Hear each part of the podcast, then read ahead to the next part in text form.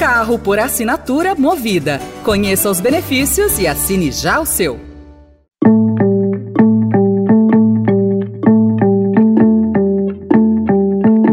Olá, começa agora mais uma edição do Notícia no seu Tempo, um podcast do Estadão para você ouvir as principais informações do jornal.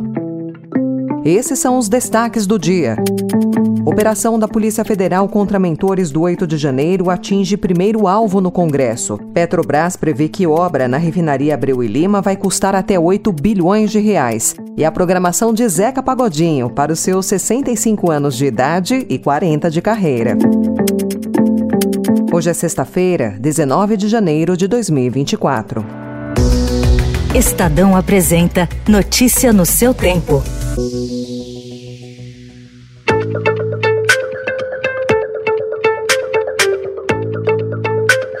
Pela primeira vez, uma ação da Polícia Federal sobre os atos golpistas de 8 de janeiro de 2023 atingiu um membro do Congresso. O deputado Carlos Jordi, do PL do Rio de Janeiro, foi alvo da 24ª fase da Operação Lesa Pátria. Jordi, aliado do ex-presidente Jair Bolsonaro, teve o gabinete na Câmara e casa vasculhados. A Polícia Federal resgatou mensagens de WhatsApp enviadas em 1 de novembro de 2022 ao deputado para justificar os pedidos de busca autorizada pelo ministro Alexandre de Moraes do STF. Nas mensagens interceptadas, Jordi conversa com um suspeito de organizar bloqueios de estradas logo após as eleições presidenciais. O deputado Carlos Jordi se defendeu nas redes sociais. Eu, em momento algum do 8 de janeiro, eu incitei Falei para as pessoas que aquilo era correto.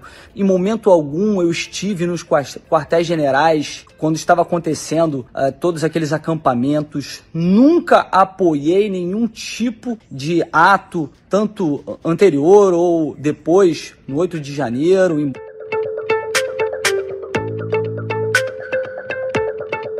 O presidente da Petrobras, Jean Paul Prates, disse ontem, em cerimônia que marcou o lançamento do projeto de ampliação da refinaria Abreu e Lima, na região metropolitana do Recife, que a obra vai consumir entre 6 bilhões e 8 bilhões de reais em investimentos da estatal. Esse é um investimento da ordem de 6 a 8 bilhões de reais. É claro que a gente não revela exatamente porque são licitações e a gente quer que seja o mais barato possível, dentro do range possível, 6 a 8 bilhões de reais. É muito dinheiro, é muito dinheiro. Mas é exatamente o montante que essa refinaria irá recolher, governadora, em impostos, em impostos federais e estaduais, majoritariamente estaduais, no primeiro ano da sua operação. Prates também rebateu as críticas de especialistas de que a Petrobras deveria continuar priorizando a exploração e produção de petróleo na região do pré-sal, em vez de destinar parte de seus investimentos na área de refino. De acordo com Prates, a ampliação da refinaria pretende viabilizar a autossuficiência em diesel, um dos pedidos de Lula previsto no programa de governo do PT. Enquanto o ministro Alexandre está fazendo o trabalho de divulgar os biocombustíveis lá em Davos, nesse momento, explicando como esse biocombustível de origem vegetal, etc., é importante para o Brasil e para a transição energética, nós estamos aqui, ao mesmo tempo, praticamente, reabrindo a possibilidade de produzir muito mais diesel brasileiro a partir de hidrocarbonetos, mas já com a possibilidade, diretor William, de adaptar essa refinaria para o futuro, sempre.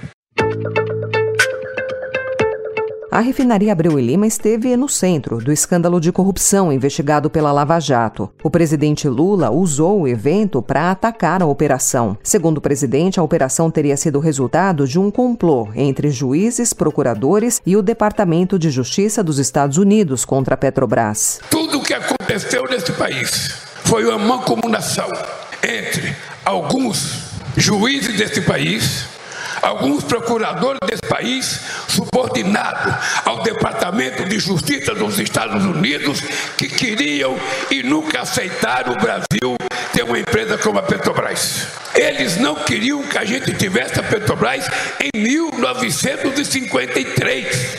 Uma elite com um complexo de vira-lata, subordinada aos interesses dos outros e com pouco interesse nesse país.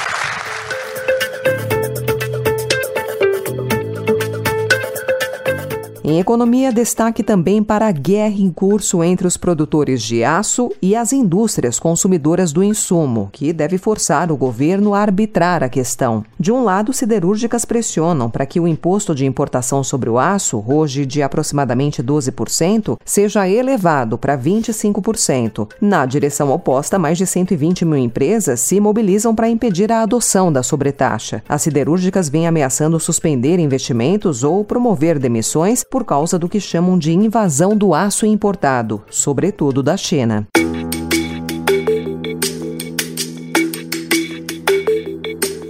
O ex-deputado federal Aldo Rebelo, com passagens em ministérios de Lula e Dilma Rousseff, afirmou nas redes sociais ontem que aceitou um convite do prefeito de São Paulo, Ricardo Nunes, para assumir uma secretaria em seu governo. A decisão contraria diretamente o seu partido, o PDT, que fechou apoio ao principal adversário nas eleições de 2024, o deputado federal Guilherme Boulos, do PSOL. A vaga é para a Secretaria de Relações Internacionais, que era antes ocupada por Marta Suplicy ela pediu demissão da prefeitura para servir-se na futura chapa de bolos no pleito. Nas redes sociais, Rebelo disse que pedirá licença do PDT pelo período que ocupará a função.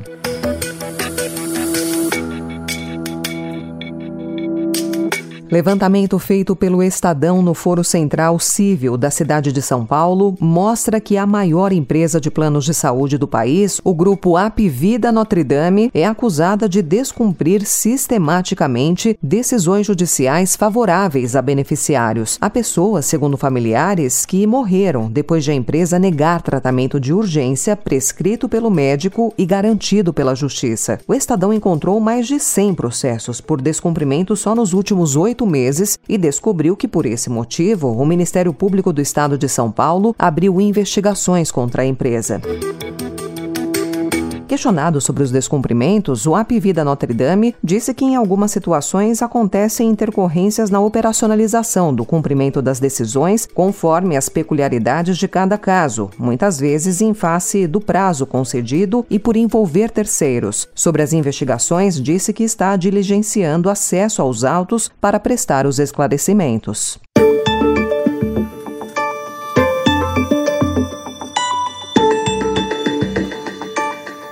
Nas notícias internacionais, o Paquistão, que ontem fez ataques aéreos dentro do Irã, um dia depois de aviões iranianos atacarem supostos campos de militantes em território paquistanês. O governo paquistanês disse ter atacado sete locais usados por separatistas que lutam pela independência do Baluchistão, região tripartida entre Irã, Paquistão e Afeganistão. O governo do Irã criticou a operação, mas Ahmad Vaid, ministro do interior do país, disse ao uma TV estatal que o Paquistão é um vizinho amigável. Notícia no seu tempo. Eu já passei por quase tudo nessa vida. Em matéria de guarida, espero ainda a minha vez.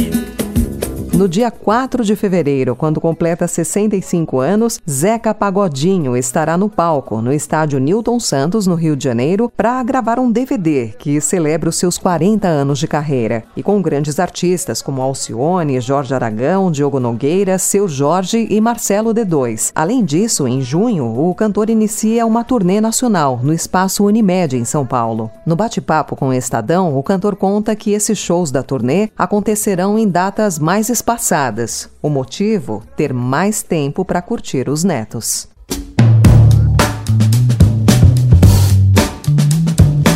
Essa foi mais uma edição do Notícia no seu tempo, com apresentação e roteiro de Alessandra Romano, produção e finalização de Mônica Herculano. O editor de núcleo de áudio é Manuel Bonfim. Você encontra essas notícias e outras informações no site estadão.com.br. Obrigada pela sua escuta até aqui e um excelente fim de semana. Você ouviu Notícia no seu tempo. Carro por assinatura movida. Conheça os benefícios e assine já o seu.